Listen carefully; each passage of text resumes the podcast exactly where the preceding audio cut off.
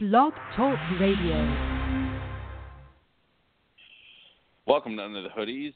I am Bill Keagle. I am joined, as always, by Tony DeNicola. I think I said your last name right, but Tony, what's going on, buddy? Hey, oh, how's she going, eh? Oh, she's going. Um, so happy to hear your voice. It makes me happy. So, um, as it should. Yeah, yeah, yeah. So, full disclosure, to everybody. Uh, I did put a preview. Uh, I put on the show description that we're going to do a Syracuse basketball preview. We're actually going to hold off on that a week because um, Tony, for you and I, it's both it's both been a uh, rough, tumultuous, long, sort of draining week, um, and uh, we just couldn't secure a guest, uh, a guest worthy of talking about Syracuse basketball because it's a very optimistic season. I think this is going to be an exciting, exciting season for Syracuse basketball fans, but I feel like we owe it to the listeners to give them a better show than what we could have tonight. So we will be giving you a legitimate Syracuse uh, preview next week. We're probably going to do a half hour instead of the uh, 15, 20 minutes like we thought we were going to do. So we're going to do a half hour next week.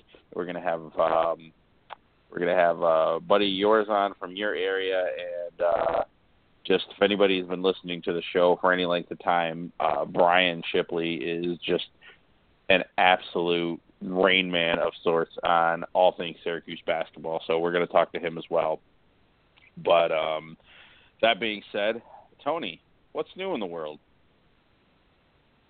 Not much, man. Just uh, living that delivery and farm life, you know. Got to spend a wonderful day down in uh, Binghamton which, uh, fun fact about Binghamton, it is the butthole of Central New York, and I couldn't despise it anymore after today. But such is life, man. Got to make the best of it. I'm from that area, so I understand exactly what you're talking about. It is the skid mark of uh, New York. I mean, it's in Central New York. It's it's it's a terrible, terrible place. I, I'm not a fan of Binghamton. Not a fan of Elmira. Uh, even though that's where I hail from, um, I still have a couple people down there I like, maybe like three. And um, but other than that, there's nothing. Uh, there's nothing about that area that that is appealing. Even the fact that Jon Jones is from that area, and I'm not sure. Uh, I didn't warn you about this, but I don't know if you caught the news about Jon Jones, but he was stripped of his light heavyweight title again somehow, um, and uh, he's suspended for a year. So things not looking good for uh, Binghamton's home son, uh, Jon Jones. Um, did you hear about this news? a little bit. It, I mean, it goes back to me saying I just can't stand these guys who are basically their athleticism. They're blessed by God, but they just can't seem to get out of their own ways. I mean, you look at Jon Jones, you look at Aaron Hernandez, um, even like uh, lesser known player Randy Gregory for the Cowboys. Like the guys can't stop doing drugs or smoking pot, just can't stop getting into trouble. And meanwhile, hardworking schlubs like you and me are like, God, if I had, you know, an ounce of their talent or athleticism, I, I'd be happy in the world. And they just, you know, it doesn't seem like they appreciate what they've been given. No, I agree. Um, it's kind of crazy. He was hoping, uh, he claims he was hoping for a better outcome but was happy he was cleared of intentionally taking performance enhancing drugs. Um, man, a less talented guy would have been booted from the UFC and really booted from any job they had uh, for all the crap that he's put them through, um, or any one of us has ever put our employers through. We'd all be booted. Um, but interesting ruling today. Uh, USADA does not mess around, and unfortunately, as much as I love watching him in the octagon, I think this was the right call. I think you do have to send a message that this isn't going to be tolerated. You, regardless of talent and regardless of draw, it doesn't really make a difference. You are not excluded from the rules, and I think that the UFC and um, USADA did a good job here. Um, and like I said, I don't like I don't like siding with the big boys. I don't like siding with bureaucracy, but I mean, he really needs to be made an example of because he's just been basically doing whatever he wants for quite a length of time, and uh, he's wasted a lot of money. He's wasted a lot of time, a lot of other people's money, a lot of other people's time. Uh, most notably Daniel Cormier and Dan, Dana White. Although I'm not a Dana White fan, um, I, I actually 100% side with him, and I actually have a little bit of empathy for him in this situation. Well, yeah, especially with UFC 205 coming up this weekend, and it, it's a super card. And a little quick plug. Uh, Billy Boy and myself will be doing a UFC 205 special together live this Saturday before the pay per view from the Keagle Castle, from old Billy Boy's garage, if you will. But um, yeah, it's it's frustrating, man. I mean, this card at MSG, this is groundbreaking. This card's gonna be huge. And can you imagine if Jon Jones was on as big as this one is? I mean, Jon Jones is arguably the best pound for pound fighter in the world. You throw him in the octagon with every other fight that's going on the card? I mean, you got McGregor, you got uh, oh, excuse me. Oh, hang on a second. Uh, go ahead, Bill. I gotta get a drink here. Yep, no worries. Um, no, Tony's 100% right. We are doing that. Um, so we're not sure what time we're to do it. It's just to be up. Uh, we're watching the fights here at my house and uh, having a bunch of people over. Should be a good time. But yeah, we're to do a we're uh, do a podcast um, live, actually face to face, which is to be nice. We don't have to worry about that silly delay. We can actually pick up on each other's cadences and actually have a decent conversation. And we show a little bit more of our personality, a little, uh, you will both hopefully be somewhat rested, which is never really the case when we do these shows during the week because uh, we just have to sort of show them in around our uh, family time, and um, it gets a little tough. You notice my energy is a little lower than it was last week. It's uh, like I said, I'm I'm quite tired. Um, I don't really want to make any excuses, but we'll just say uh, between a baby and a baby that was elected president, I uh, I'm, I'm pretty exhausted today. So, um, but on that note, the two UFC 205 card is massive. Like I, I, I I'm really looking forward to it. I missed 202 because um, I was away with family, and uh, I'm not missing 205 for anything. I think last year we watched 194. McGregor beat Aldo, and um, you know that was a good time. And this is this that card was pretty good, and uh, this one looks to trump that. So, no pun intended there. Excuse me. I look forward to it though. I can't wait. So look look look forward to that. We're going to do it probably a little earlier in the day, get it up as soon as possible. Try to promote it a little bit. We'll try maybe even try to figure out if we can do a Facebook Live there um, with it. But uh, but yeah, we will. Um, like I said, we'll be doing it from the garage, uh, and it'll be a lot of fun. I really look forward to it. So. Um, but anyway, let's go. Let's move on to our mid-season playoff preview. So basically, how we're going to do this, Tony, is um, we're, we're we're we're playing around a little bit here, but we're going to essentially preview the playoff picture as it stands now. We're going to do this again before um, before uh, the playoffs actually start. But this I thought would be kind of an interesting uh, an interesting turn, a good way to look at some of the teams that matter. So let's start in the AFC because we want to we want to sort of end in the NFC um, and talk about our two teams and um, and and I actually think the NFC is a lot more wide open and actually could be further discussion. The AFC looks somewhat cut and dry, but you know there could be some fun to be had in there. So some of the teams on the outside looking in. Um, uh, the Buffalo Bills are four and five, but the problem is they're one and three in, against their uh, against their division. Uh, the Colts one, one and four, two Billy. against the division. One and four. I said it, I said their division, not their conference, because the division Oh. matters first. So they're one and three against the AFC East. Indianapolis Wait, wait, and wait, five, one and quick. two against the AFC South. I'm sorry to interrupt you again, but the division does not matter because they've lost to the Patriots. The Patriots are three games up. You can forget the division for the Bills. It's not happening in a million I- years. There's no way the Pats are going to lose three games and the Bills are going to win out to catch them. It's not happening. I'm sorry, but go ahead. Back to Tony your point. was just I, I, Tony tipped his hand a little bit because he wants to rip on the Bills some more today, and I had to reel him in. But it didn't look like Tony wanted to be reeled in. I think that leather strap broke Tony, and you were you were broke free. So what I meant was is that the division, or excuse me, the the uh, the division matters more, um, as in like the Bills' chances of uh, of a tiebreaker against one of these other teams, a la Miami. Uh, Miami has a better record against the con- or against the uh, division and in the conference. So that is where that is where uh, I was going with that. Not not any team in the AFC East has a shot outside of uh, Tom Brady breaking his leg, Bill Belichick breaking his leg, uh, Robert Kraft breaking his leg. There's there's going to be a lot of broken bones for the for the Bills or the the Dolphins to even whiff a chance at that. So that's what I was more getting at is that the conference record and the uh, so so anyway. So yeah, um, Indianapolis uh, four and five, one and two against the AFC South. Tennessee also four and five, also one and two against the AFC South. San Diego four and five, two and three against the AFC West. Pittsburgh's four and four, one and one against the AFC North, and Miami is four and four, two and one against the AFC East. Which one of those teams, if any, do you think has a realistic shot to make it to the playoffs? Uh, well, I don't know if you mentioned them, but when it comes down to comparing teams like this, I always go by quarterback play. So I don't know if you'd mentioned the Colts, but with Andrew Luck and the way he's playing this year, okay, with the way he's playing this year, I see them unseating the Texans. Uh, I mean, the Texans with Brock Osweiler somehow they're five and three, which I said it before. They yep. seem like fool's gold to me. I just can't comprehend how they're five and three because they fail the eye test every way imaginable. I mean, when you watch Brock Osweiler, Osweiler play, seem like an NFL quarterback. He's not even completing 60% of his throws. He has nine touchdowns and nine interceptions on the year through eight games. This is an NFL quarterback. I mean, the rules are designed to help the quarterbacks. The Houston Texans, I believe, are 30th in the NFL in passing, 192.2 yards per game. They can't even throw for 200 yards in the modern day NFL.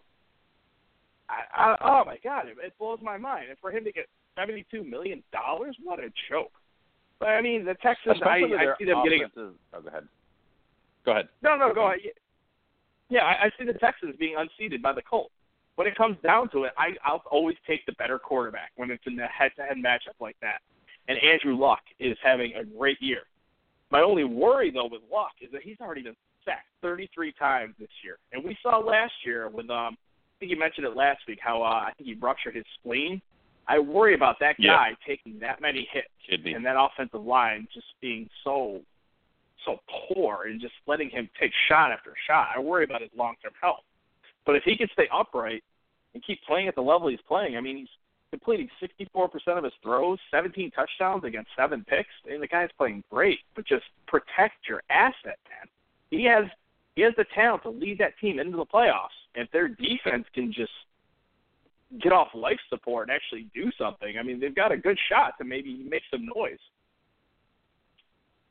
Yeah, I agree with you. As I'm looking at some of Andrew Luck's stats, yeah, the 74% completion percentage is really impressive considering the fact he's been sacked a whole bunch of times. The passer rating 93.9, which is really impressive. The yards per per um, per play, uh, 7.4 yards. That's really impressive. Um, yeah, Andrew Luck is quietly having a great season, and if you consider the personnel around him, uh, even more amazing. So, uh, see, my where I was going to go in that, I just don't think that they have the personnel to really compete. Um, you know, at least well enough to get to the playoffs is is to where like a Marcus Mariota does have the personnel as a quarterback around him to compete.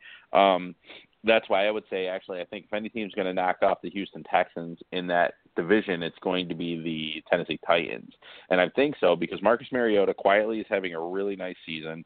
Um, he has uh, 17 touchdowns against eight interceptions. He has a 94% uh, quarterback rating. He's completing 60 excuse me, 63.2% of his passes, and and his stats look awfully similar to Andrew Luck, with the exception of the sacks. He's only been sacked 12 times this year, which that means the offensive line is doing its job. And another reason the offensive line is showing that it's doing its job is the running game. Derrick Henry looked fantastic in the Jacksonville game. Um, and Demarco Murray is having a uh, renaissance of of uh, sort of epic proportion, considering where he was at this time last year, and everybody sort of assuming that he was done because of all the touches he got in Dallas the previous two years of going to the Eagles. So. Uh, I think also their defense does a good job getting pressure on the quarterback. Brian Orakpo was having a nice year, um, but he slowed down a little bit. They have pieces all over their defense that that that look good. I, I think that I think that if any team is going to knock off the Texans, which isn't going to be that tall of an order, I think it's going to be Tennessee. I think Tennessee's hitting their stride. They can control the line of scrimmage, which is going to be important. They're going to control time of possession, keep the defense off the field, keep them fresh. Um, two pretty good running backs. Uh, the only thing I really worry about with them is their wide receiving corps. I mean, Kendall Wright has never quite lived up to the hype. Um, uh, Tajae Sharpe had a, you know, he looked like he was going to be pretty good, but I think he might be a year or two away. I, I uh, Delanie Walker is a very reliable, reliable tight end, but I really think the key to them is uh, is the running game, and I really think that's. out of all those teams that I listed, I do think that that's really the only legitimate contender in that group, and I am including Pittsburgh in this because I don't know what Pittsburgh is from week to week. Um, how say you on the Steelers? I'm going to let you have first crack at the Steelers. Well, real quick to go back to uh, our argument. Yeah, go ahead. versus Titans. Uh, the next three games, the Colts' uh, schedule lines up pretty well. I mean, they have. What's nice too is the Titans and the Colts play each other a couple weeks, so that'll clear up things quite a bit as well. But the Colts in the next three, uh, they have a bye this week. Tennessee, Pittsburgh on Thanksgiving, which is the nightcap game, which I'm really excited for. Uh, you know, not to verge too far off the topic, but the Thanksgiving Day games look great. You got Detroit, Minnesota, you got Dallas and Washington, you know, two big rivalry games. And then you also have the Colts versus Pittsburgh, which is historically, uh, you know, a great matchup and should be as well this year. And then their third game, they're yep. at the New York Jets. So I mean, with Luck playing the way he is, if they beat Tennessee, I could see them, you know, launching off three wins in a row, being seven and five, and overtaking the Texans. If, you know, if everything goes well. But uh, as far as Pittsburgh, I mean, I love them early in the year.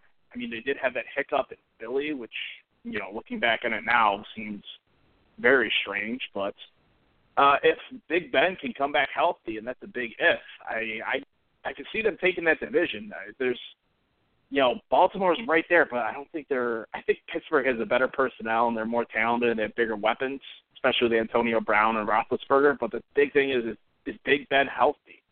It's only been two weeks since he came off knee surgery, a surgery which they initially said would take him up to six to eight weeks to recover, and the guy's back in two. And you know, we all saw the game last week against Baltimore. They just looked absolutely putrid. I, I it wasn't for a couple of garbage scores toward the end, I mean, the Ravens were killing them, twenty-one nothing. It could have been even worse. But if, like I said, if they can get their stuff together, I I got to take Pittsburgh in the North. Yeah, I, I don't know if they can get their stuff together. I think that defense is just really bad. Um, not that there's really anything to get excited about with the Baltimore Ravens either. I think they're they're sort of bleh. Um, there's just nothing that excites me about the NFC North outside of Terrelle Pryor, and even that poor guy is on the friggin' Browns. So that's that slowly became one of the most boring divisions in football um, out of nowhere. Um, man, I mean, if I'm, I mean that that's really a race to the bottom there. I think Cincinnati in that tie, I think, is going to end up biting them in the butt kind of hard. So uh, I mean, I, I would feel good about Cincinnati if they didn't have that tie, but um, yeah, I mean, as it looks right now, I don't know who I uh, I like in that division. Um, man, I don't know if Pittsburgh. Honestly, I, I, that defense is just embarrassing, and I, I don't know how. Like you pointed out, how healthy Roethlisberger is. Antonio Brown hasn't been healthy all year. Who knows what's going to happen to Le'Veon Bell? I don't know if he can, you know, stop smoking weed long enough to uh, play uh, even three quarters of a season. So, I mean, I'm not even trying to make a joke there. That just he just that seems to be an issue with him. I mean, it's uh, how many times have you been suspended? And he was suspended what for one game last year, then got hurt shortly after, and I think the year before that he got suspended with uh, when him and LeGarrette Blunt were caught in the car, uh, caught in the car smoking weed just blatantly out in public. So, um, but yeah, I, I mean, just sort of to put a bow on that, I don't think man, I, I don't think that even if either of those teams make it to the playoffs, either one of the three from the AFC North, I think they get bounced in the first round by Kansas City or Denver. As it sits right now, they they look like they're pretty much locked in to be the wild card teams. Um, so in the AFC West, it does look like there is going to be three teams represented, unless one of these teams just you know falls like a poop from heaven. But it definitely looks like that's how it's lining up right now. And um, so let's talk about the AFC West. Actually, as as it stands right now, Kansas City would play Baltimore at Baltimore, which is embarrassing. Denver would play at Houston or at the winner of the AFC West, um, or excuse me, AFC South, which is also embarrassing. It really should be the other way around because those two teams are better than any teams in those two divisions. Uh, I think by a mile. And uh, Oakland, obviously, very, very, very impressive win the other night. Um, but uh, I, I know you wanted to talk about that, so I'm going to let you go. What did you see in the Oakland game that makes you think that Oakland is deserving of the two seed or will would stay at the two seed? Well, I, it, it all comes down to quarterback play for me, man. I think we saw the emergence of a superstar. Derek Carr in his third year, the guy is the real deal He has poise behind the pocket. The moment's never too big for him. He's leading his team so well, and he's just he's they surrounded him with weapons, man. From Amari Cooper, who uh, you know has 843 yards this year receiving. He's quietly having a, an amazing year for a receiver. Michael Crabtree having a career renaissance at wide receiver after it looked like his career was all but done in San Fran. And then you got my boy there, Latavius Murray out of Onondaga Central High School. A little shout out to Central New York. But you know he came on strong, had three touchdowns in the game the other day, over 100 yards. And much like the Cowboys, the Raiders have a great offensive line, and you protect your quarterback, you establish the running game, you beat the other team in the trenches. I mean, that's how you you can win football games. How you can control the tempo and control the pace of the game. Uh, Carr's only been sacked 11 times this year. Uh, that that's amazing. Through nine games, They're, he's getting sacked maybe once a game. Keep your biggest asset healthy. Keep keep his jersey clean. Keep him off the turf. And the, the guy's such a gamer. Guys love playing for that guy. When he does end up taking a big hit, he, he's the first one to get right back up and jump right back up and get ready to the huddle for the next play. I mean, I love Carr. He, guy's playing great. I can't say enough about him. I mean, he didn't do much in that game. Completed 65% of his throws, no touchdowns, no picks. But I mean, when you got the running game churning the way it was with Murray, you didn't need to. And it's not that they just beat Denver. I mean, they controlled Denver from the onset. They never let them really get back in the game. And this season, Carr's completing 66% of his throws, 17 touchdowns, and only three interceptions.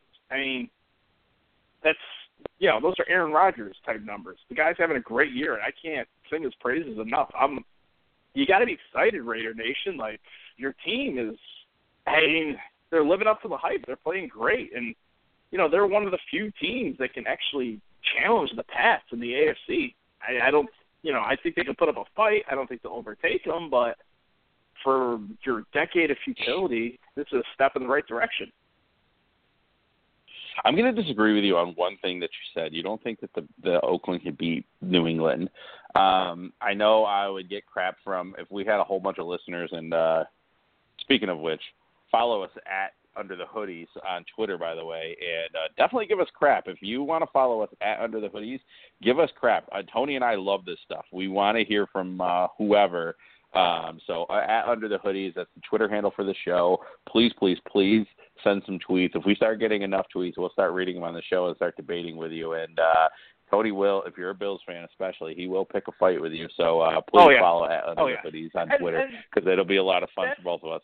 But and that's Go the ahead. thing too. Like we're we're just spewing our opinions here, but we're we can admit when we're wrong. So if you feel differently, feel free, man. Take shots at me online. Like I, I'll, I'll take it. I'll take the punches. You know. I just I want to hear from you. I Yeah. want to hear feedback. I love it. So what you said about Oakland not being able to, uh, you know, would probably lose to New England. I, I, I'm, I want to be Mr. Contrarian, but not on Skip Bayless level. Maybe, uh, maybe about a third of that. So New England is struggling on defense, right? They're big time linebackers. They ship one of them out of town, and Jamie Collins. We talked about that last week. Dont'a Hightower hasn't been playing well. Um, Ninkovich hasn't been playing well. Uh, a lot of aspects of their defense haven't hasn't been living up to what they think. I mean, really, the only two players that are producing at a high level on that defense are Devin McCourty, who always does, and uh, Jabaal Sheard. So I I think that Oakland have a really easy time moving the ball in that defense. Now, on the other side of that, and which I'm going to say it before you do, New England would have no problems at all moving the ball in Oakland's defense. So, oh, if that was an AFC championship, we are in for a uh, a, a fun, fun shootout. But um, but I don't think Oakland is completely out of if they were to make it uh, to to the AFC championship. And let's not BS with each other here the New England Patriots will be in the AFC Championship because as long as Tom Brady has a breath in him, the Patriots are in the AFC Championship every year until that guy decides he doesn't want to play for uh, play football or play for the Patriots. So, as it stands right now, it does look like um, it does look like based on record and a lot of uh, impressive performances by the Raiders that they would play New England in New England, which would I think wouldn't bode well either for uh, for Oakland. But uh, man, would that be a fun game? But I do think Oakland is maybe like a year away from making a legitimate run at the Super Bowl, but again, it wouldn't surprise me this year to see them in it, uh, just because of the uh, the New England Patriots uh, defense sort of struggling a little bit. Um, but yeah, I mean, I I do think that all these teams on the outside looking in, um, you know, we're going to rule out Cleveland, Jacksonville, the Jets, and uh, if the Giants beat Cincy on Monday night, we'll rule Cincy out too.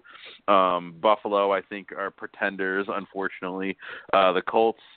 Oh man, I would. I wish they had better personnel, but I'm gonna say I'm gonna say pretender on them. Tennessee, I think I don't know about a contender, but I think that they could make the playoffs. San Diego, oh man, it just too many close games they've lost. I, I think they might just be an uphill battle in that division.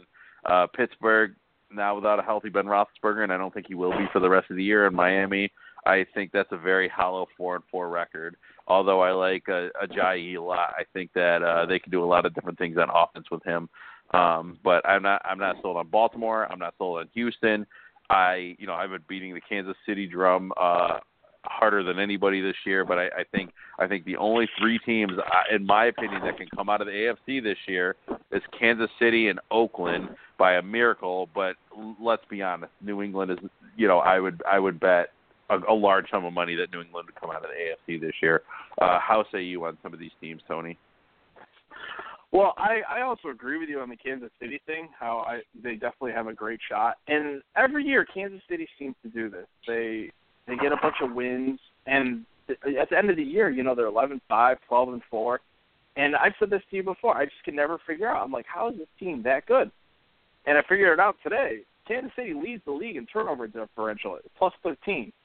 If you don't give the ball away to other teams and you get the ball on a short field, even with a dink and dunk quarterback like Alex Smith, you're going to win games. I mean, it's it's a great way to play. Don't turn the ball over. Get turnovers. Get a short field turn it, convert it into scores. It's the recipe for success. But the Chief, I, I mean, the West is a murderer's row too right now with the Raiders, the Chiefs, and the Broncos, all three tough teams. And going back to your point on the Raiders, and San Diego, uh, I, yes, even San yeah, Diego. San Diego's come on as San Diego. Yeah. They've been hamstrung by injuries left and right. I mean, imagine what that team could be, and especially now. I mean, Melvin Gordon's not getting enough love for the job he's doing. Their running back, he's having a monster year, just destroying people. But um, yep. The Raiders. My thing with any NFL team is it's much like, and you would know this, Bill, with the, with the little one going around the house.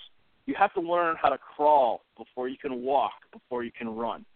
You see it with these teams where they start getting all the pieces together. They start improving their record. You know, they learned to crawl last year, the Raiders. Now they're learning to walk you know, to get into the playoffs, maybe win a game, go up against the Patriots, you know, who most likely, you know, are are going to beat them in the AFC Championship. And then next year they can learn how to run. I like I like you just said, I think Oakland is one year away, but I think they have all the pieces and it wouldn't shock me if they pull off the upset against New England. I don't think it's likely at all, really. But they, like I said, they do have the pieces, and if they get into a shootout with New England, think about this AFC Championship game in the snow. The last time the Raiders were good, what, what was it, 2002 or 2001, the, the Tuck Rule game? You know, the the Raiders versus 2001, the yeah. Snow. Yeah, and that was the beginning yep. of the Patriots dynasty, and that was the end of Oakland being relevant. Imagine if we get a rematch of that game in this year's AFC Championship. How just it's almost like the bookends, you know, of two different teams, and just I, I don't know. I'm don't you almost wish that Charles Woodson was playing for the Raiders right now so he could be a part oh, of it? yes. I really do. Yes. I really do, and I- he probably still could have played. Yeah, I I feel so happy for Raider Nation. One of my one of my groomsmen, Tommy B, coach at Onondaga Central, huge Raider fan. I cannot be happier for the kid. Like he's one of those diehard fans that's been there year in and year out when they've been absolutely putrid. And just the excitement this kid has when I actually text him about Raiders games, and not to talk about how they screwed it up or how Janikowski botched a field goal. Like I'm, just, I'm super happy for the kid. Like the NFL is better when Raider Nation is good. It just is. That fan base is so diehard. They're they're like the Buffalo Bills minus the um, oh I want to say the the organizational oversight. Like I don't know, they just they've got all the pieces and they're doing it the right way, and I love watching them. Speaking of a team that's really good, or that that is better when the NFL uh, has them as a good team, is uh, your Dallas Cowboys. Um, Oh, so yeah. transitioning into the NFC, Dallas is a one seed right now, um, and a one seed by uh, a game and a half. It looks like yeah, seven and one, and uh, Atlanta six and three. So yeah, a game and a half over Atlanta is the one seed, um, and then uh, Seattle's a three Also and five, game two up and one. Minnesota's record. yeah, yep. And Minnesota's uh, four seed with five, uh, five and three. Giants are the most hollow five and three I've ever seen in my life. But as it stands right now, they're a five seed, and Washington four three and one is a six seed. But that is a very very narrow uh narrow margin there because Detroit is nipping at their heels at five and four, and uh Washington is that tie away from being uh you know losing that tie game to being uh, out of the playoffs and Detroit being there in their place. So um we let's start you know what let's do what we did in the last one. So I'm going to skip the following teams. We're not even going to talk about them. We're not going to talk about San Francisco because they're one and seven. We're not going to talk about Chicago because there's no shot in hell.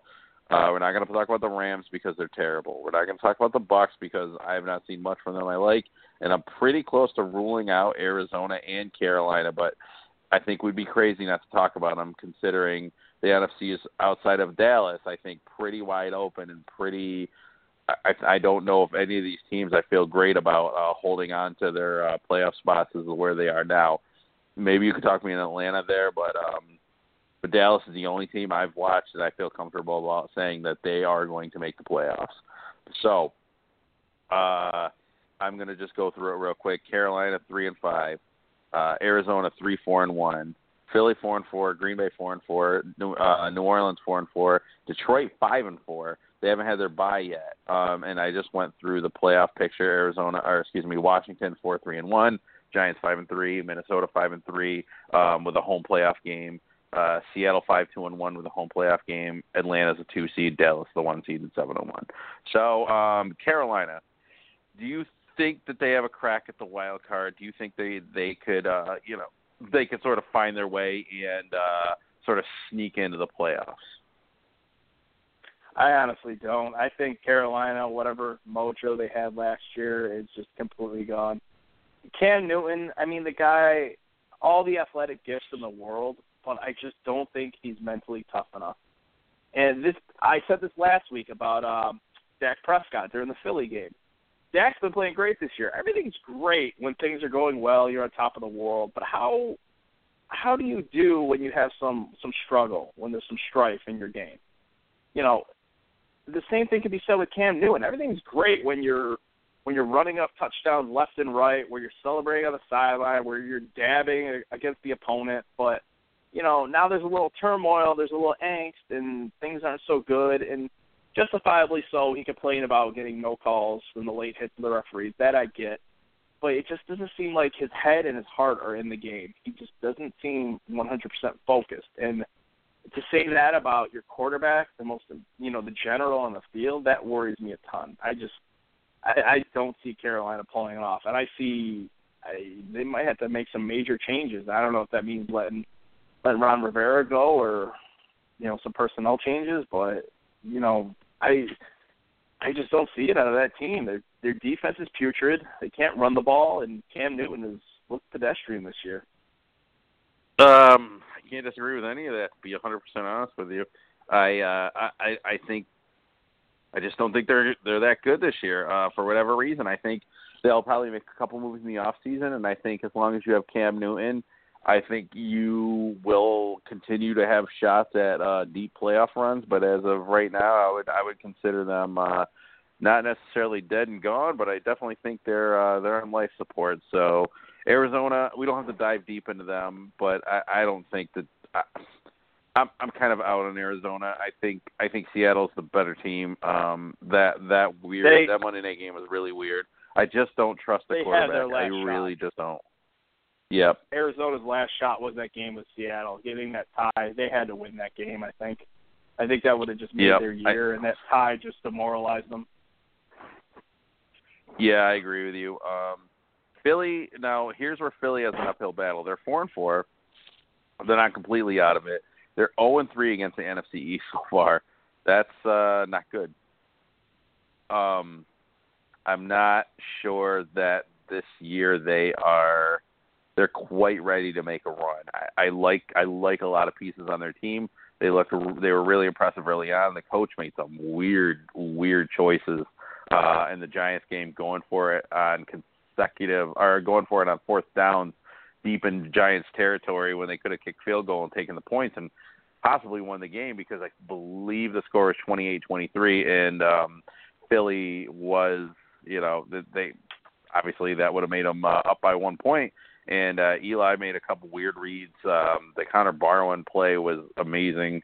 That dude just no matter what, no matter what the Giants are doing, that guy just singles me out and just makes me feel terrible about liking the Giants when they play the Eagles, or even feeling remotely good about anything the Giants do. Because Connor Barwin, much like what he did to the ball that that was tipped in Eli, uh, or that was picked off, he just bitch slaps me out of the air. Like every time I get high on the Giants and the Eagles game, that guy, I love a big Connor Barwin guy. I, I think that uh, that guy is special. But you know, Philly, I'm not uh, like I said, not 100% sold on quite yet. They do scare me in the future, but as of right now, I think it's okay. Um, I know you sort of want to touch on Green Bay and Aaron Rodgers. I have some numbers, some Aaron Rodgers numbers for you. I am pulling them up okay. as we speak. And um, Aaron Rodgers, okay typical Aaron Rodgers year, right? He's played he's played uh, eight games, so so sixty three and a half percent completion percentage, uh, two thousand yards, a little over two thousand yards, twenty touchdowns, five interceptions, been sacked seventeen times. Um, what a weird thing. Is, oh, excuse me. He hasn't fumbled the ball all year. He hasn't. He hasn't turned. He's only turned the ball over five times. So but he's not been as mobile as he's been in recent years, which is kind of interesting because Aaron Rodgers does a very, very good job of scrambling around and improvising on plays that maybe he even should. Now, another thing I heard about Aaron Rodgers is I, I can't, I could not for the life of me find the numbers beforehand, but I heard this the other day that uh, Mike McCarthy calls the first down plays and the second down plays. Aaron Rodgers is responsible for third down plays. His numbers on third down are so much so much they're significantly better than the than the first two down plays. So I do wonder if these I'm throwing hard air quotes out there. Aaron Rodgers struggles, which you know 20 20 touchdowns and five interceptions at 63 and a half percent completion percentage is apparently some kind of struggling season. Um, but I think that could be a lot of their problem uh, is Mike McCarthy, not Aaron Rodgers. I think we're by we I mean just media in general. Not that we qualify as being actual media, but for all, for this conversation we will. We're all just way too hard on the guy. He's throwing to guys that aren't that open, throwing very well and with no running game. They've had a running game, some of the running game. Their best running back right now is a wide receiver named Ty Montgomery who has sickle cell or something. Like that guy that's crazy to me. The defense is not good at, all. Ha Clinton Dix is the only playmaker they have on defense. And is there a more overrated superstar in the NFL, maybe in the NFL's history than Clay Matthews? I mean, that guy hasn't done anything remotely resembling his first two years in the league since his first two years in the league. Uh, so I don't know. I think that that team has a lot of issues, but I don't think Aaron Rodgers is it. And without Aaron Rodgers, those that those four wins, they're probably down with the Niners. In all honesty, they're they're the Colts of the NFC. I think right now, and no one wants to say it, but that's that's truly the case. Um, am I off here, or what do you think? No, it, I think it is funny too how mediocre quarterbacks will make all the excuses in the world for them, but with our elite guys like Brady, Rodgers, Brees, you know, and Manning before he retired, if they're not just if they're not having an excellent game, we question what's wrong with them, what's off about them. Like you just said, I Aaron Rodgers has 20 touchdowns, but five interceptions. I mean, yeah, by the numbers, he's yeah. having a great year. Like it, it's amazing to me just how hypercritical we could be of these amazing talents when they're just a little bit off their game. I mean, Rodgers Weird. is still a great quarterback. He makes these amazing throws to the tightest of windows. I do think though his mobility's gone down a little bit, and it may be hurting him a bit because I I seem to remember some numbers that his you know his throws when he's out of the pocket or some of the, you know he's number one in the league. Like he's he's at his best when he's scrambling around and just kind of ad libbing things. And I think there could be something to whole McCarthy calling the first and second down plays. Like uh, yeah, I don't know. It's it's strange, but uh, yeah, I can agree with that. How the Packers with their personnel is starting to look like the Colts of the NFC. I mean, get the guy a running game for God's sakes. Get get him something in there. I mean, Ty Montgomery. I mean, talented guy, but that's your leading rusher. Like, uh, oh boy, it's yeah, it's a little rough. So I'm going to skip over New Orleans, and we're just going to stay in the NFC North for a little bit and talk about Detroit and Minnesota. Um, now, in your opinion, uh, out of Green Bay, Detroit, Minnesota, who is the actual contender for the playoffs in that spot, assuming only one of them would make it? Uh, I'm gonna put I'm gonna put myself out on a limb here. I'm going all in on Detroit. I'm putting all the chips over to the Lions. I love the way Stafford's been playing this year every single game they played in I, has been oh, no, excuse me, been decided by a one score or less. The guy has led five game-winning touchdown drives. They have every entered single the fourth quarter. Uh, yep. Every single win that they have this year was a, a late fourth quarter comeback by Matt Stafford. All five Yep. of their wins. Isn't that amazing? the guy's a guy's a gamer, man. I, I love the way he plays. He's you know, we're not talking about him enough. I think he's he's getting to the upper echelon. He's becoming one of the NFL's elite, and I I love it. I, you know, good on Detroit. If they get their running game going a little bit, defense improves a bit, just get behind Stafford, man. I mean, just ride the guy. In the next three games, you got Jacksonville. That's a win. Minnesota, the way Minnesota's been playing, that's a W, man. A division win on top of it. At New Orleans, and yes, tough place to play, but Detroit is the better team. Then after that, they got Chicago. I mean, you know, rattle off four wins in a row. Before you know it, Detroit could be nine and four. At the very least, eight and five. They're they're right in the thick of it. And with Minnesota just apparently nosediving because, like I said, they have no offensive line, no running game, and they cannot protect Sam Bradford, who's made out of paper mache. The guy's gonna get hurt. He's not gonna last. And Green Bay just can't seem to pull it together, getting beat at home by Indy. I mean, uh, what what happened to Lambeau Field? I mean, yeah, Dallas won there. Dallas is a good team, the best in the NFC, but the mystique in Lambeau Field is just gone now. You got Indianapolis going in there winning. Dallas goes in there and wins. I, I what's next? Is Chicago going to go in there and win? I mean, come on. No, I agree with you. It wouldn't surprise me if Chicago went in there and won. Um, but yeah, I mean, just to give you some numbers on Stafford: 18 touchdowns, five interceptions, 67% of completion percentage, 23 uh, 2,300 yards. Um, he's been sacked 20 times, so you know still has a little bit of That's tendency to too. hold on to the ball. Yeah, He's only but, getting I mean, tendency to hold twice on to the ball. game. Yeah, I mean, it's not terrible because they have played nine games. Their bye week's really late this year, but um, but no, it's it's you know another exciting thing about Detroit is that we get them on Thanksgiving. It's actually I'm pumped to watch Detroit for the first time in a while. Same outside of just like wow, well, look, Calvin Johnson. Yeah, but and that's the other thing I was going to bring up. Calvin Johnson. Everyone thought, and in- I'm in this group. I thought he was. I thought he was. A lot of his success depended on Calvin Johnson, and he's really proven me wrong. I thought the Detroit Lions did a great job and I'm saying the Detroit Lions just to remind everybody that we're talking about a smart personnel move made by the Detroit Lions to go out and get a Marvin Jones from Cincinnati and and look at him. He's having a great season. Golden Tate is benefiting from that. Uh, they could use a running game a little bit. The running game could use some improvement. Theo Riddick is not a traditional running back. He's more of a You know who you're missing? Shane Vereen, uh, uh, Justin Forsett's there now, um, and uh, Guy- and uh, Think of the guy you're not mentioning that they acquired. Anquan Oh, you mean the man of all man? Yeah, I was gonna say. I was, I was gonna get A to him. great- the man, the man of all man. blocker. Yeah, great blocker, great team player. The the guy, yeah. oh, I, I love the way that guy plays. Hard, physical. I think he's. I'm pretty sure he's leading them in touchdown catches with five this year. A father time. I think you're The guy right. Just, he's a gamer.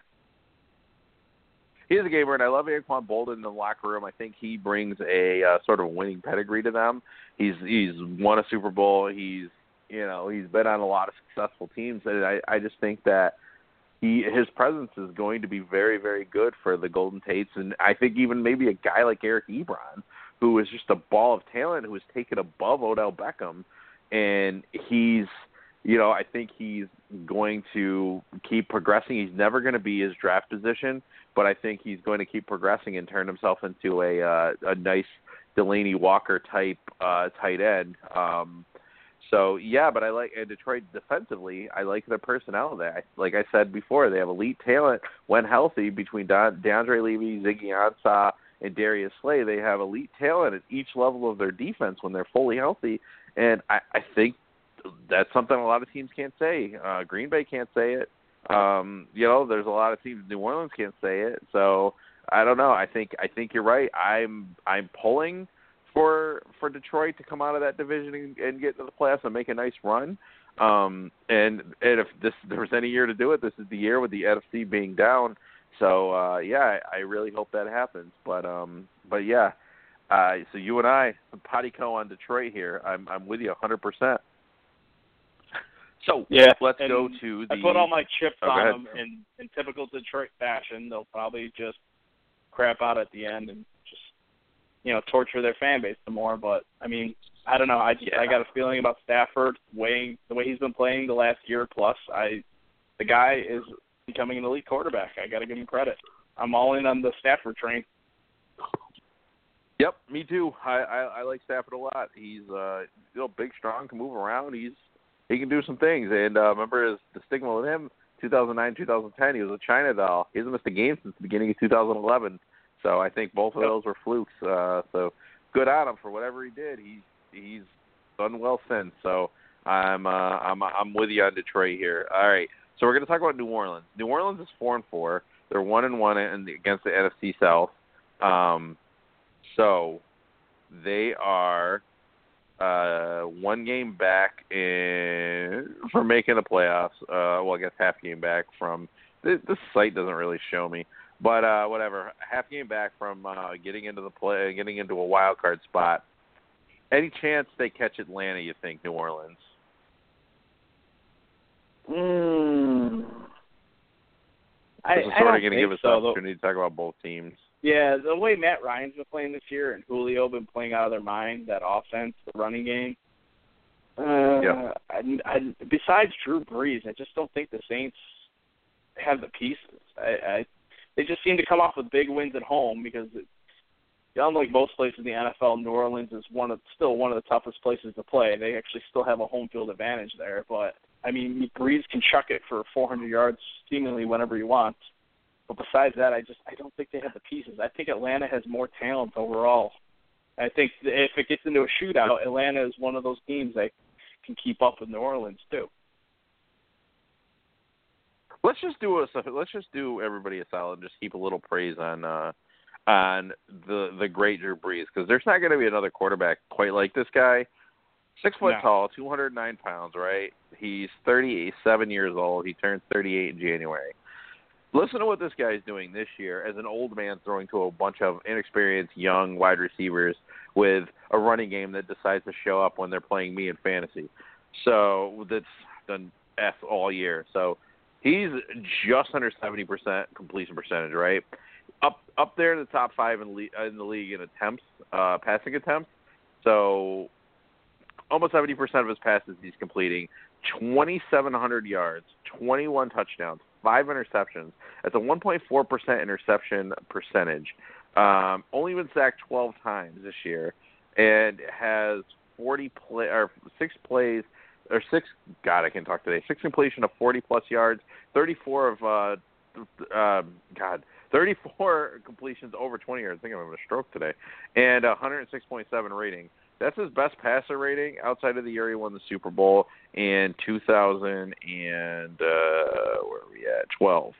Um, excuse me, 2013. Which he, it's just kind of amazing what he's doing. The guy is just a ball of production. Like he just that's all he does. He just produces, and it's sad that this quarterback can't have a better team around him because, man, with the way their roster looks now, especially on the defensive side, they just don't deserve a classic quarterback like this guy. And um, it sucks because I agree with you. I don't think the Saints are going to be able to keep pace with Atlanta. I think Atlanta's a little more balanced on defense. They're not they're not overly talented on on uh, on defense. They're not quite the Denver Broncos on defense, Atlanta, but they're a damn sight better than uh, St. Louis or excuse me than um, than New Orleans. So. Uh, I agree with you. I don't think they can catch them in the division. I'd be really surprised to see them make the wild card as well.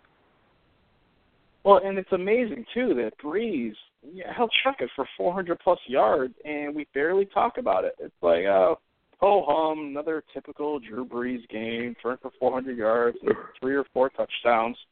You know, whereas if Rodgers or Brady or Rivers does it, it's on the ESPN ticker, and you're getting text updates about it, and it's the leading story of Sports Center. The guy just produces these gaudy numbers every year. I, mean, I still think back to when he was in San Diego, and you know, in that uh it was either the end of the regular season or a playoff game where, you know, he tore his shoulder to pieces and we thought, Oh, that's the end of Brees. Yep. Like it seems like a whole different lifetime where he played in San Diego. And just think of how different the organizations would be if he doesn't go to New Orleans, he goes to Miami instead of Culpepper. Think where Miami's at right now. Like I, I think it's though, crazy I think think a lot of things that work. I think a lot of that has to do with Sean Payton. I think that's sort of one of those mesh. Not saying Drew Brees is a system quarterback, because Drew Brees had some moments in San Diego um, under Marty Schottenheimer, and um, you know he. Everyone forgets too that Phil Rivers sat behind um, Drew Brees for two years before he actually played. Philip Rivers did not two straight seasons after being drafted. That's unheard of, especially for a high first round pick like Phil Rivers was. Um, so yeah, I, I think it's just I think Sean Payton and Drew Brees were just a match made in heaven though, uh, and that dome definitely helps a lot. I think I think there are definitely some other factors, but all that aside, I mean Drew Brees is one of the five best quarterbacks of my lifetime. Um, I'll argue that to my death. He definitely he, he has one Super Bowl, and uh, that that Super Bowl run they were incredible that year. So. um yeah, but again, like I agree with you, and we're going to transition here into Atlanta and, and Matt Ryan's MVP case. Um, but I, I just don't think they're going to catch Atlanta. I think uh, Atlanta's a little bit more balanced on offense, and I think their defense is better. Um, so, barring any kind of catastrophic injury to Atlanta, I think that, uh, or excuse me, to Matt Ryan or or Julio Jones, I think Atlanta is going to run away with that division and definitely uh, sort of uh, stay in that two to three seed range.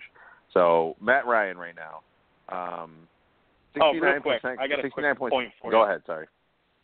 Uh, I just thought it was funny that you brought up uh, Philip Rivers being Drew Brees' understudy.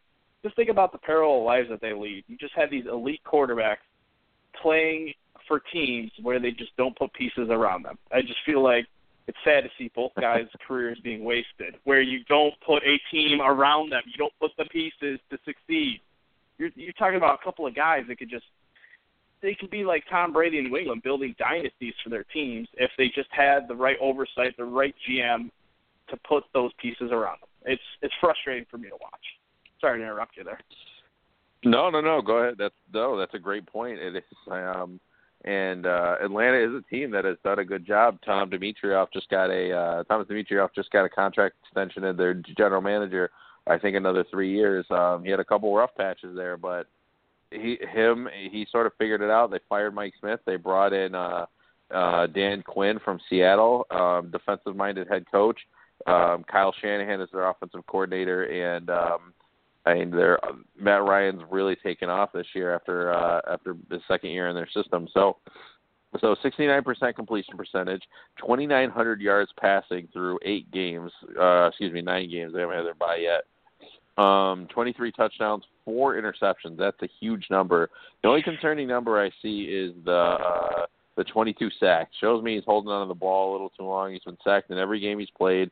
Um, there's only one game where he was sacked less than, less than twice, and that is against Oakland in Week Two.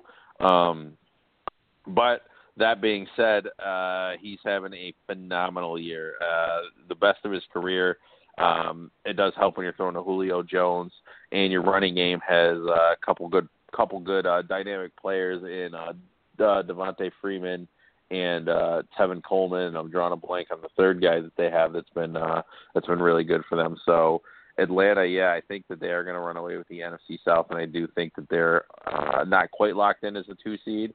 Um, it wouldn't surprise me if uh, if uh, Seattle were to get to that two seed. But as of right now, I definitely like Atlanta over Seattle, even though they did, you know, Atlanta lost head to head on one of the most egregious calls I've seen in a while. Uh, or non calls, I should say. Um, Richard Sherman to have a couple of those this year, um, but yeah, I, I really think Yeah. Atlanta is sort of the class of uh, that that division. Um, so uh, yeah, but do you think you think Atlanta's real, right? You're you're you're with them, uh, you know, possibly challenging Dallas and uh, maybe one of these other teams that'll catch fire and go deep into the playoffs as a uh, the Super Bowl representative of the NFC. I I don't know about going deep in the playoffs. Atlanta, for whatever reason, Matty Ice always worries me come playoff time. And the last time they got a home playoff game, you know, pretty sure they were embarrassed. Um, it's funny you mentioned that Atlanta Seattle game too, though, because I didn't fully realize until now. Seattle, as of now, is the three seed. They're nipping on the heels of Atlanta, and they had that victory over Atlanta, that head-to-head victory on that that no call. Like that, that could end up being huge down the road. That on top of Seattle's tie with Arizona, which just throws a monkey wrench into the standings. But yeah, can you imagine if it comes down to the you know final game of the year and Seattle's half a game up on Atlanta because of that one victory and that no you know that non-call for pass interference with Richard Sherman and Julio Jones. It, you know that moment could be huge, especially too. I mean, last thing any team in the NFC wants is for Seattle to get a home playoff game. It's especially if they get you know first round bye in a home playoff game. Yeah. It, it, it's a nightmare to play in Seattle. I mean, it just is. It's, it's loud. It's annoying. The weather sucks. It's just one of those places you don't want to play, and I'd be terrified. It, as a Dallas fan, I'm terrified if Seattle gets on a roll and we start slumping. Like I, the last thing I want to do is, you know, possibly get to the NFC Championship game and have to go to Seattle. I think we have the weapons to beat them. I just I don't want to test that theory. I no team wants to go to Seattle. They just don't. It's a long trip, one of the longest trips in the NFL. Like I said, the weather sucks. The stadium is loud and annoying, which is a nightmare for an offense. So, uh, Atlanta for the regular season, is, I think they'll win the South hands down. I just don't see any team challenging them. I just I don't know come playoff time. It's one of those things where they have to prove it to me. Until they do, I'm just going to be skeptical of them. I agree with you. Um, I think you were making some legitimate points there. Um, but I just think the NFC is just so wide open, uh, and this is going to segue nicely into uh, your team. But I think that they're just so wide open. The NFC is so wide open that uh, it wouldn't surprise me if any of these teams that still had a shot would be, you know, would be completely just out of it. You know, so that. But that's Yeah. me. Um, but I, I don't know. I, I think. Um, sorry, I was like trying to pull something up. So, but I, I honestly think. I mean, if I'm a betting man, and I'm not doing this to jinx the Cowboys, I promise I'm not. If the Giants were playing like the Cowboys, I would be saying I would feel great about their chances this year in uh, in the playoffs in the NFC. But I really, man, Dallas is just they're just solid. They just they just put their head down. They they're efficient. They lead the league in uh, plays over ten or um, sorry drives in over ten plays. I want to say they're third in the league in third down conversions and first in the league in fourth down conversions. They control. Uh, I think they're in the top five. I, I wish I would have had time to pull up all these stats, but I, I, I read up on this Dallas a couple days ago. Uh, they are first in the league in time of possession, which means they're keeping their defense off the field. They're not exposing themselves defensively um, because they do have some holes on defense. Although Sean Lee is playing out of his skull right now and could be making a case for Defensive Player of the Year, I don't think he'll get it. But uh, I mean, that's definitely a hat that belongs in that ring. I think they're getting a little bit of a push um, from their front four, which is nice. And on offense, I mean, really, I mean, if if we're being honest and we're picking an NF, uh, an MVP, if I could give it to a unit, I would give it to the Dallas Cowboys offensive line. I mean, that offensive line is just Yeah. manhandles people and keeps Dak upright, keeps his pocket clean, uh, gives Ezekiel, you know, I mean, there's you could you could you could drive Toyota Tacomas through some of the holes that they create for him, and he is very good, but he's not half as productive as he is without that offensive line. I mean, that offensive line is special. Um, Oh, absolutely. I mean, And that's he's some of those smarter too. mid- You saw it in 90s the offensive Giants line. game. His first game in the NFL. Yes. you have to let the line set up the blocks for you. And that Giants game, Yeah. he was so quick to just use his speed to try to run through the hole. He didn't let the hole develop for him. Let your let your big because the holes were there. Because Yeah. Because the holes were there. If you remember that too game, quickly. Alfred Morris was hitting him. Yeah, Alfred Morris was torching the Giants. I thought it was a mistake not to keep him in. They should have won that game. I mean, Dallas should be eight zero if they kept Alfred Morris. And I thought for sure he was freaking me out in that game because he was just every time he touched the ball, it was eight yards, eleven yards, seven yards, twelve yards. It was it was ridiculous. So. Um, It's almost one Dallas, of those I things mean, though I- where the loss benefits them long term because I, I can guarantee you the you know the offensive coaching staff sat down with Zeke, showed him the game film, like look, you're not waiting for your blocks to develop. In the NFL, different. You can't just outrun everyone. You have you know you have to let your offensive line set it up for you. Watch that game film. I mean, he's taken off since then, leading the league in rushing. Yep. And I think Dallas also they ran into a classic trap game against Cleveland, and instead of allowing it to affect them, they just bitch slapped Cleveland up and down the field, and, and as well they should have. Um, they they went out there and handled business like like true professionals, like they're the New England Patriots. I absolutely love everything. Dallas is doing.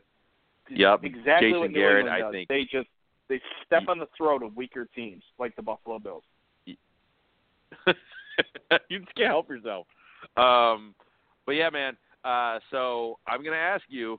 I can't answer this without being biased, but are the Giants legitimate play? uh, Are the Giants a legitimate playoff team, or are they just in a weird down conference season? You know, excelling. Uh, I would say excelling uh, at five and three.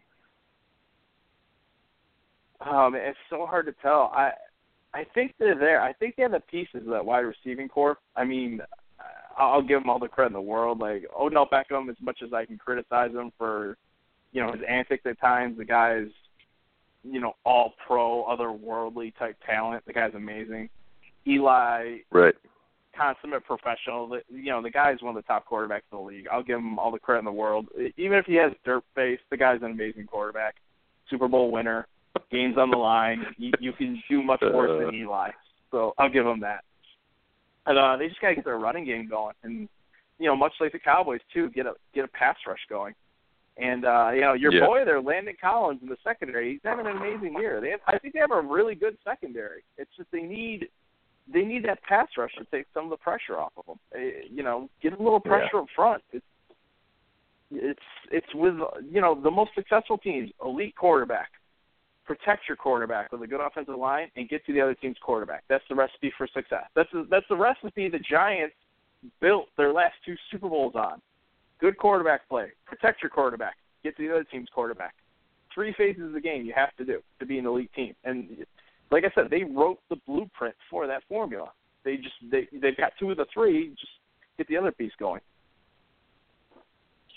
Um, I agreed. I liked your optimism. I thought you were very fair with the Giants just then, but uh, man, I, I'm not sure 100% their margin of victory, but it can't be. Oh, I'm just going to count it real quick. So four. They're, I'm only counting the victories. Their margin of victories, total margin of victory, one, three. Uh, so four, eight, um, fifteen, and twenty. So in their five wins, they won by an average of four points. Um, so they've won by 20, they lost by 14.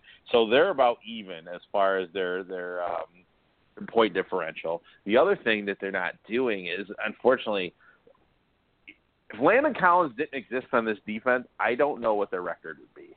Um, he leads the team in tackle sacks and interceptions. He's been he he's the only safety in the league grading in, in the top three in both uh, pass defense and run defense. Um, he's having a special season, all right, and it's only his second season in the league.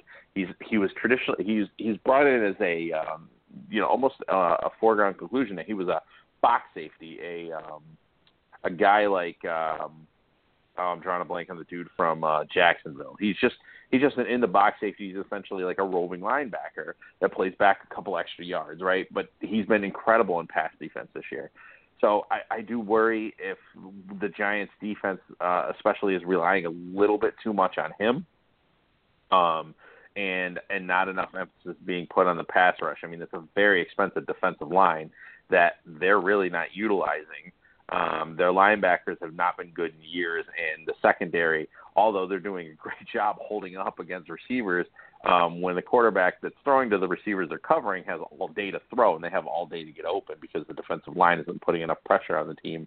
Um, uh, that being said, I think Eli, you know, he's made he's made he makes Eli throws. He'll do that all the time. Uh, the Connor Barwin interception, I don't really fault him for. Really, the most egregious interception I've seen him throw was in the Ravens game. Um, but I think I think he's done a fine job protecting the ball this year. Uh, I just I thought we I thought the Giants would be a little bit more productive on offense this year, and I, I don't think they know what they are yet. I don't think they're playing to their potential yet.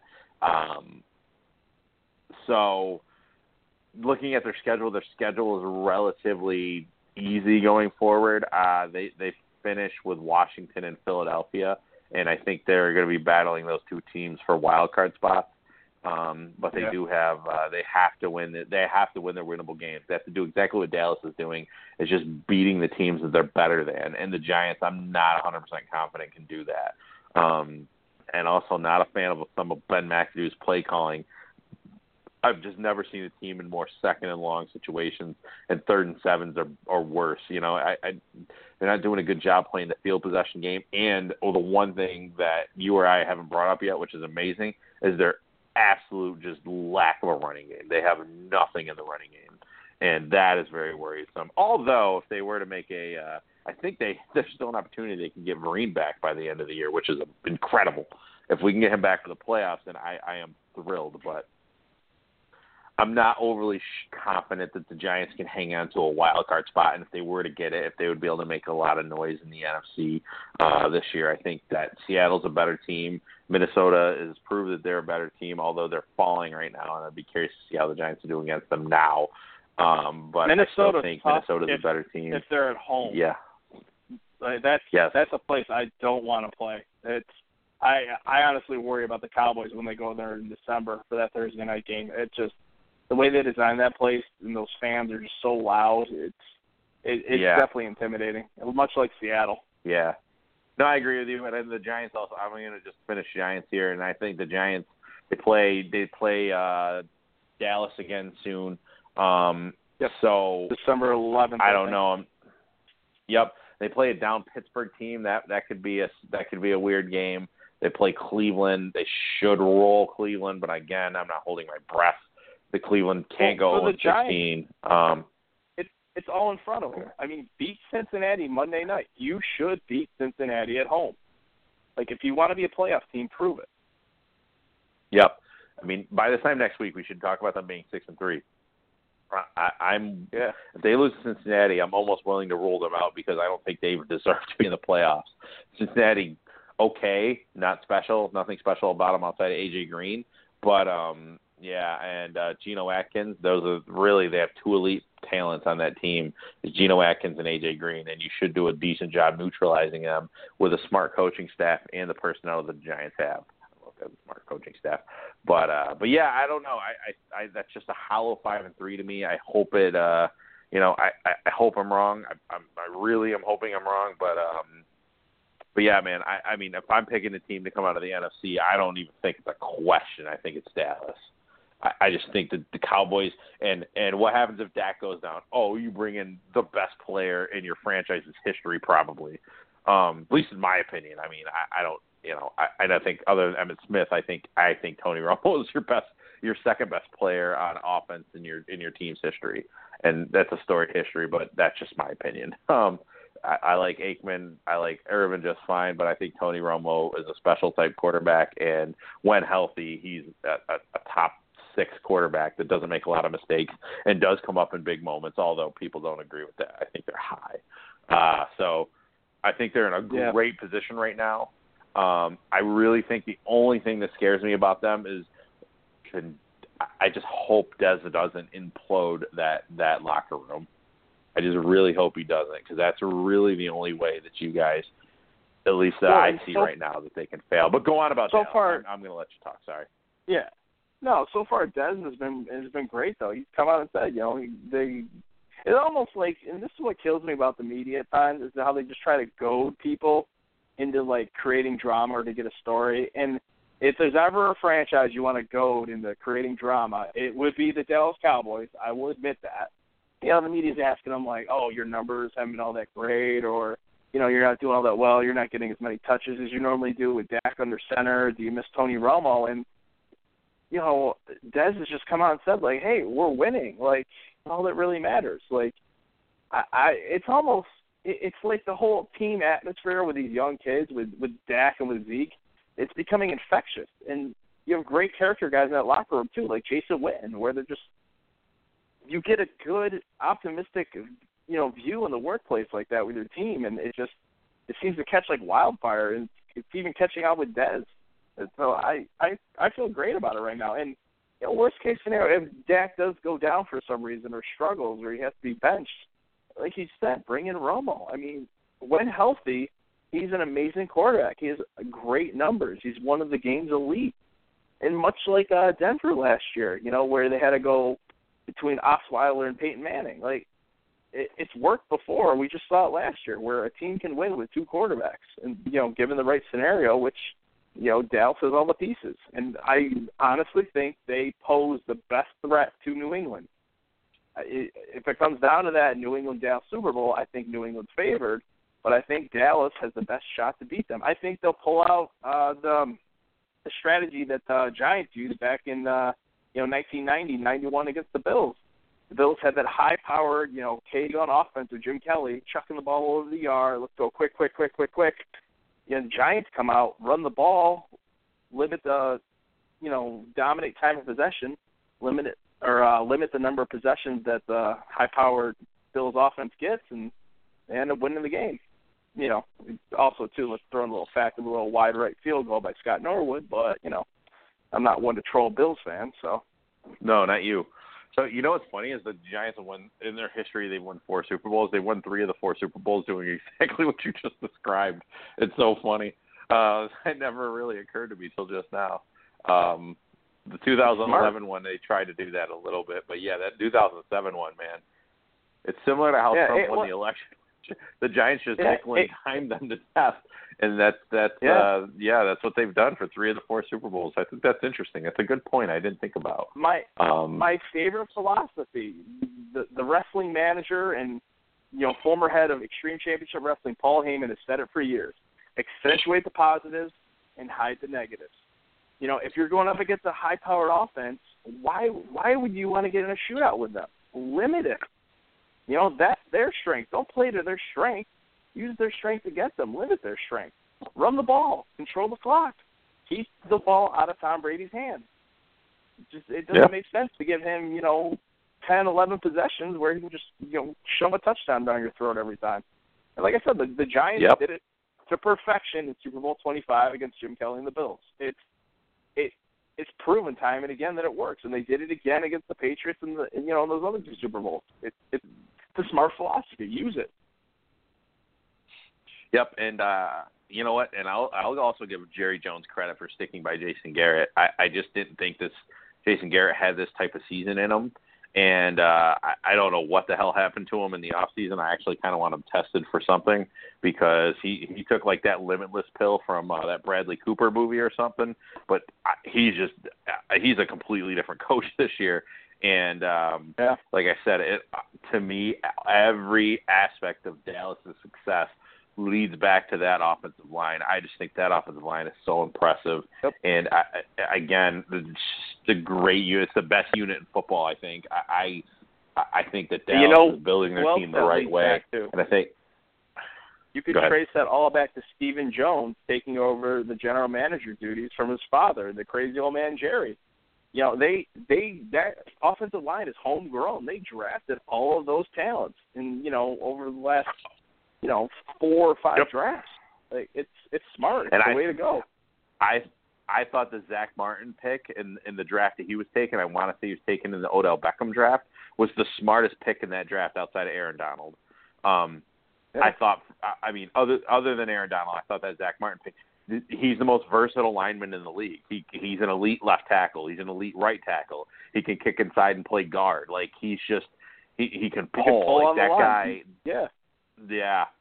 I mean, he's just so versatile. oh, we have a guy hurt. We're going to bring La'el Collins in to play right tackle, and uh, Yeah. you're going to kick inside, and you're just going to go ahead and dominate. Yeah, Zack Martin is. I mean, the, he's out of he was out of Notre Dame, and I, I thought when when they took him, I'm like Dallas is really really smart because they it's so funny how badly they wanted to take Johnny Manziel.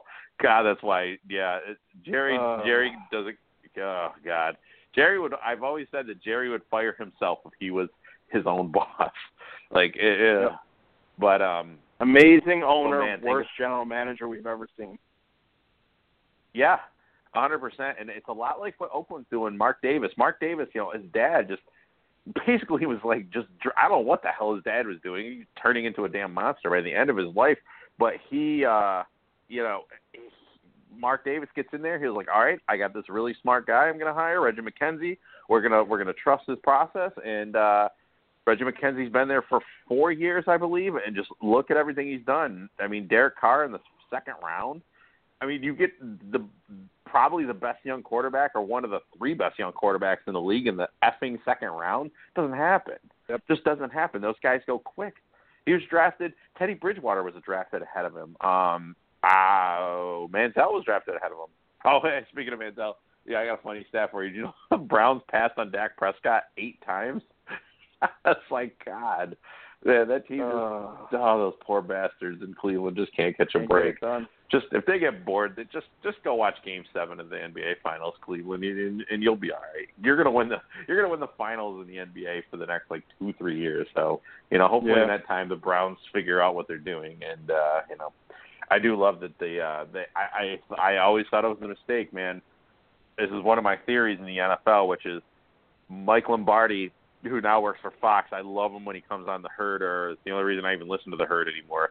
Um, or he goes on Bill Simmons' show. Mike Lombardi was fired by the Cleveland Browns less than a week later. I want to say it was like three or four days later.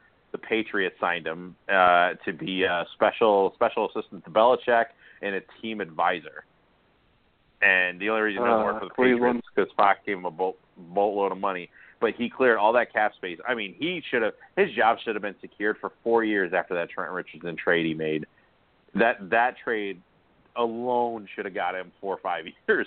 Are you trading Trent Richardson, a broken down running back, you know, that had conditioning issues for a first round pick. That's crazy to me. So uh yeah. But Speaking anyway, of uh, Trent so- Richardson, I believe uh, I believe Alabama brought him in on their scout team to basically, you know, shadow uh, Leonard Fournette. Like basically in practice, like play the role of Leonard Fournette, so the Alabama defense could get ready for it.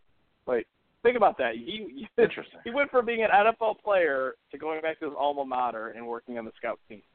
It, it, uh, it's, it's There's a lot of it's stuff rough. on the off off field with him that's really like his family's just atrocious to him. It's it's a lot like the uh, Tyron Smith thing with his family, except for Trent Richardson didn't have the balls really to do what Tyron Smith did and just cut everybody in his family off.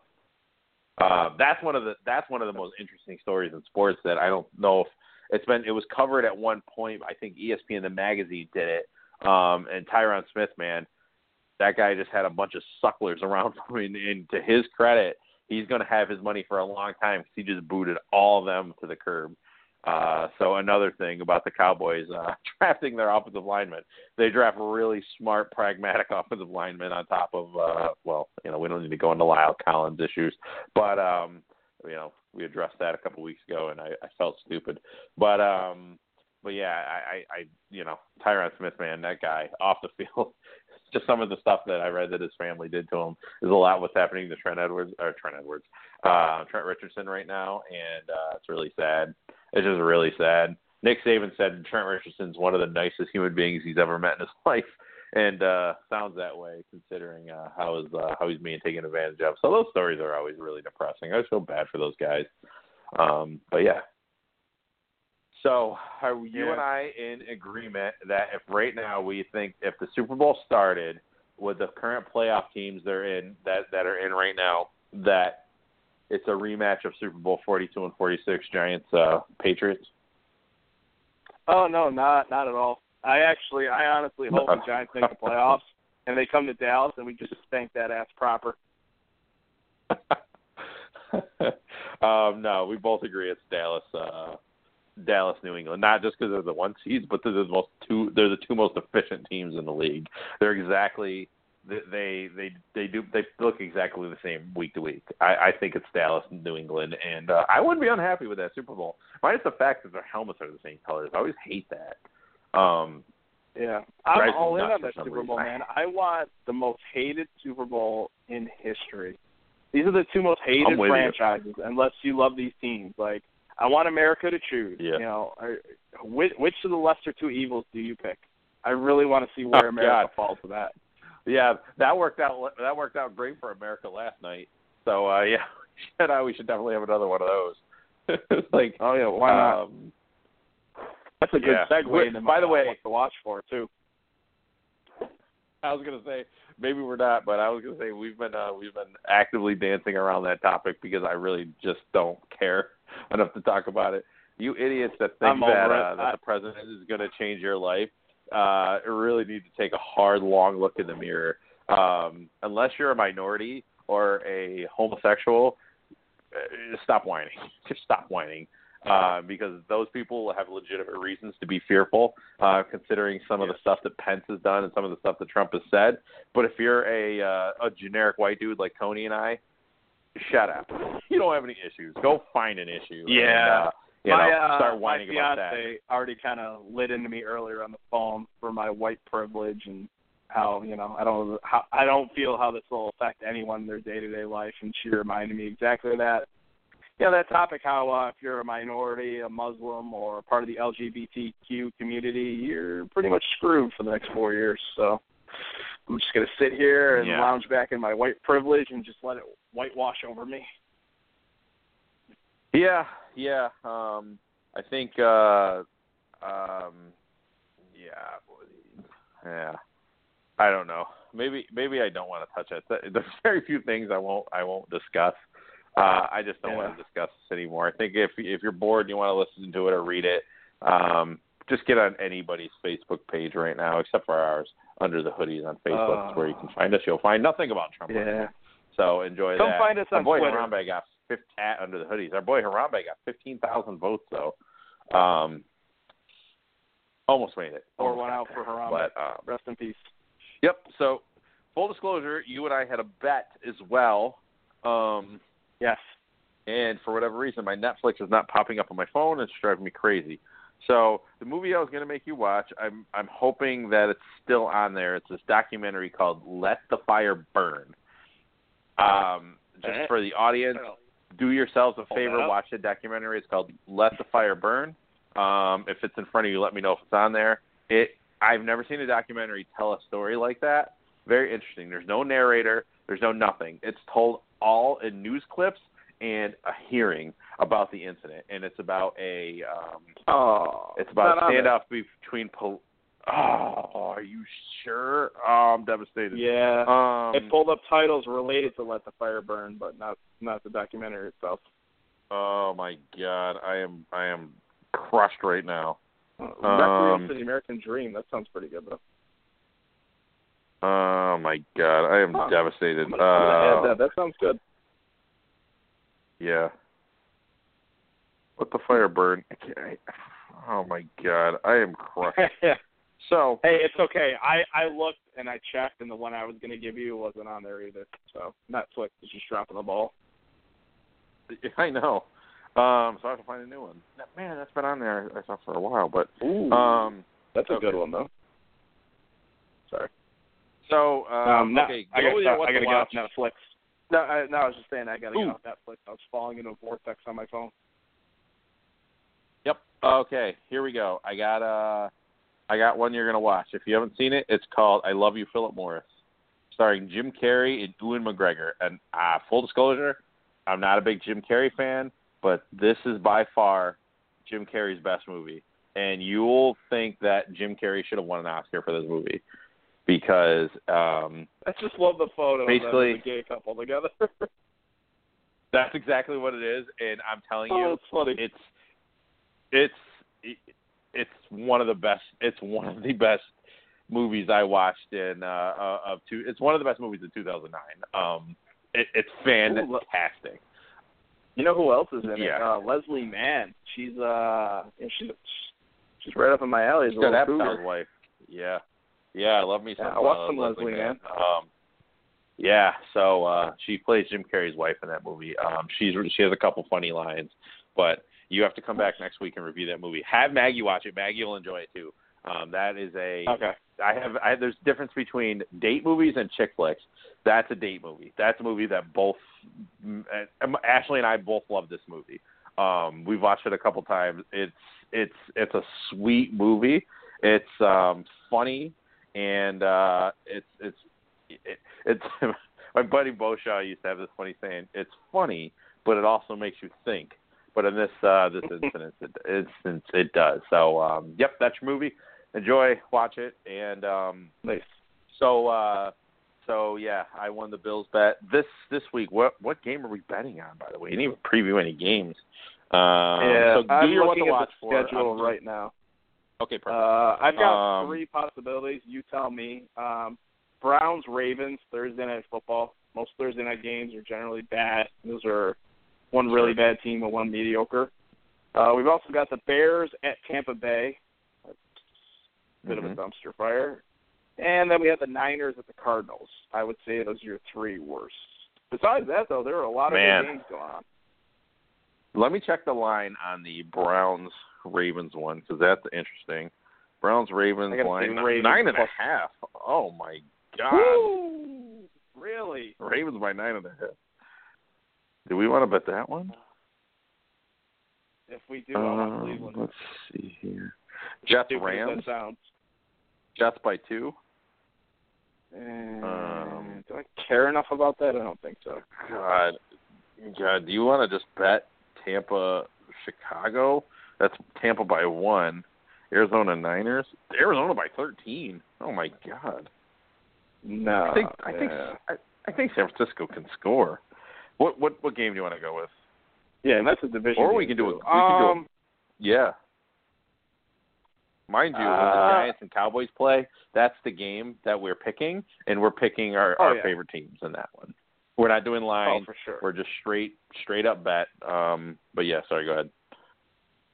No, Rams. um, oh, that's an ugly game.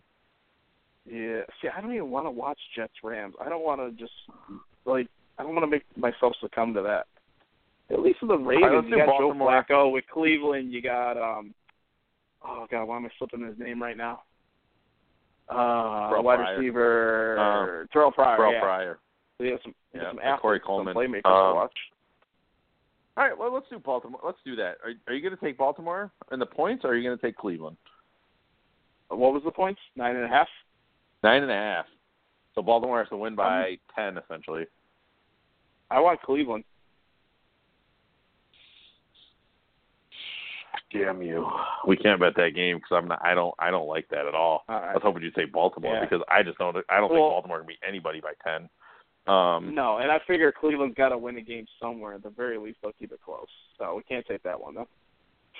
Uh, right. bu- bu- bu- bu- bu- bu- bu- bu- Ah, Tampa God, Bay, Chicago. This- this is about even. Favorite? Tampa. Yeah, you want to do Tampa, Chicago? Let's just do Tampa, Chicago. All right, because this You game I could care nothing about. Um, yeah, that's how we should. That's how we should do it. By the way. Um, Yeah. so I mean, it's Tampa by one. Um, you know, so this is basically we're just picking the winner. So, whew, where is this game at? This is in Tampa, I think. I am gonna go. I'll go Tampa. I trust Jameis. Okay, I'll take Chicago. They looked pretty good in their last Yeah. game, the Monday nighter against Minnesota. Yeah, they did. So, and they're coming off So a bye. So, um, So it's Tampa negative one. So it's basically I just need to win the game. yeah, yeah, So it's basically, yeah, yeah. It's, it's basically even. they're not going to win by a freaking half a point. So, um, yeah. God forbid they'll So- tie. That will suck.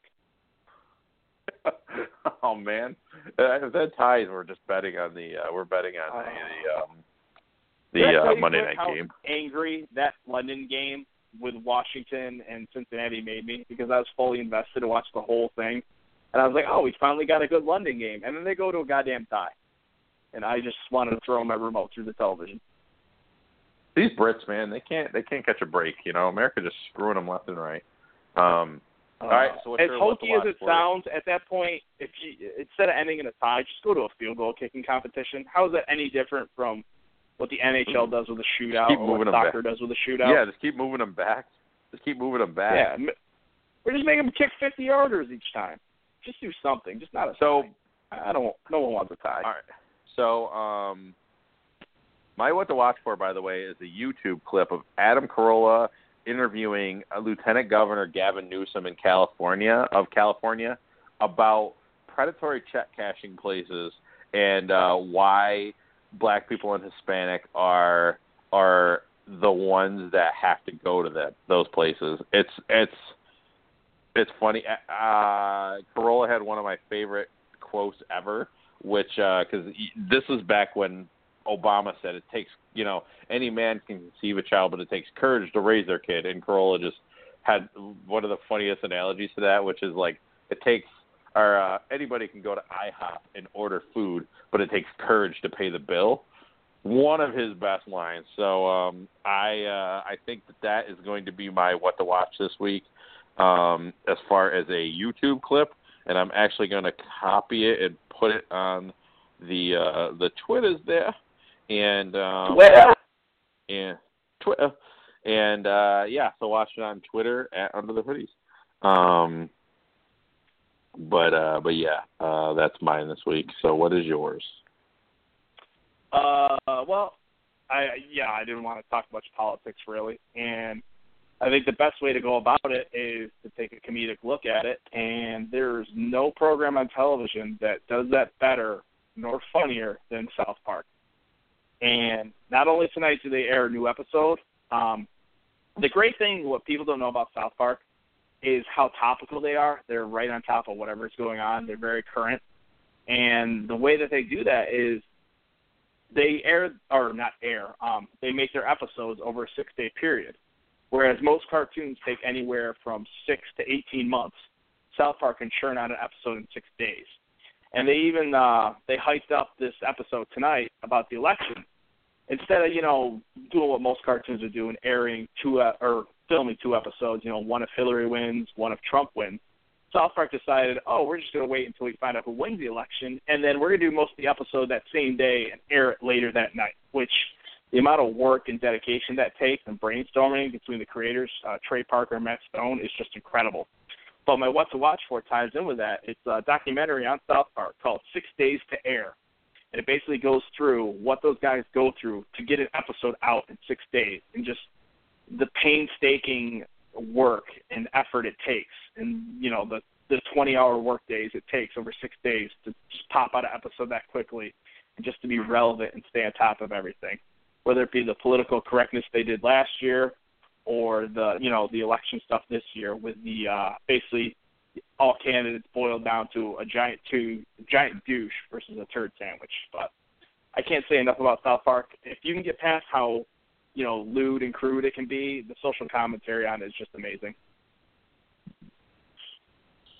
Uh, Tony's very right. Um, you know what? I'm having, for whatever reason, I'm having trouble tweeting this for some. Un- oh, here we go. Okay, there we go. We're good. Um, God, what is going on with this? Anyway, um, yeah. So that is the show for today. Go ahead, follow us at Bill Keagle or at Tony Cuse or at Under the Hoodies, spelled how you would spell Under the Hoodies. I don't know how the hell that wasn't taken yet on Twitter, but uh, good on Tony for making it. Good. Big shout out to Tony, by the way. You you made you made the wife laugh uh, laughed with her uh, with with your uh, Facebook status about uh, tired of uh, somehow giving your ears a vacation listening to our episode from last week.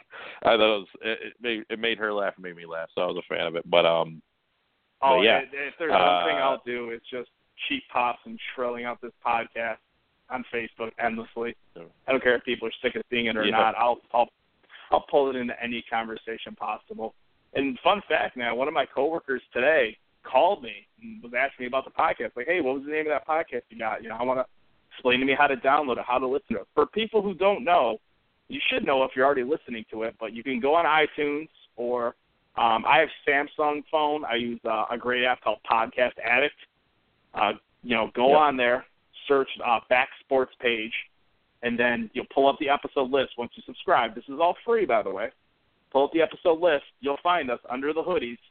And what I tell people to do, so you don't use up that precious data, which will cost you an arm and a leg from your your carriage company, um, download the episode while you're on Wi-Fi, and then listen to it at your leisure while you're on the road. I mean, Bill and I, we drive for a living. We have tons of downtime driving.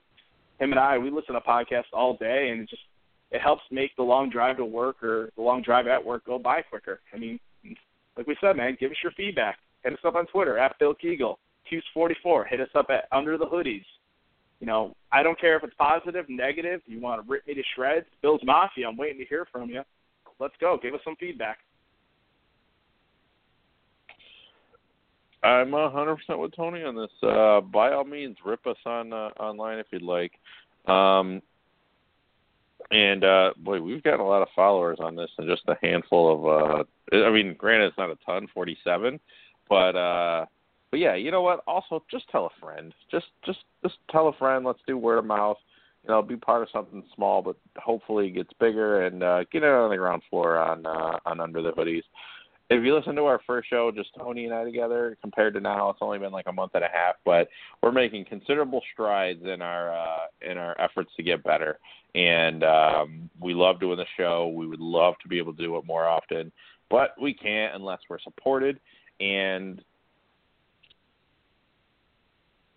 that all depends on the good people listening to this. Sorry, I had a brain freeze. I, I had a uh, I had a uh, God uh, Draymond Green moment where I just sat there frozen in time for a second, didn't realize what I was doing because uh, yeah, I've gotten all but uh, probably in the last two days total of six hours of sleep. Had a little one with uh, with some tummy troubles there, so um, getting uh, yeah. getting a little But, uh, getting a little bit of sleep, but I think it's back on uh, back on tonight. I think she's she's on she's in the clear now, so it's a plus. There you go. Yeah, but let's wrap it up because uh, the lady's giving me the uh, hand gestures here, and looks like I might get a little bit of loving. And by that I mean maybe I'll be able to snuggle her and give her a kiss on the forehead. um, oh, I all right. her in the background. She said, "That's a negative." Oh well, there you go. Uh, that sounded like, like I'm gonna touch myself quote. in the bathroom. Um, we've become that show. All right, Tony. Bill Keagle, Tony DeNicola. I'm saying his last name right. We are what, Tony? oh, Billy, you make me so happy. Me too.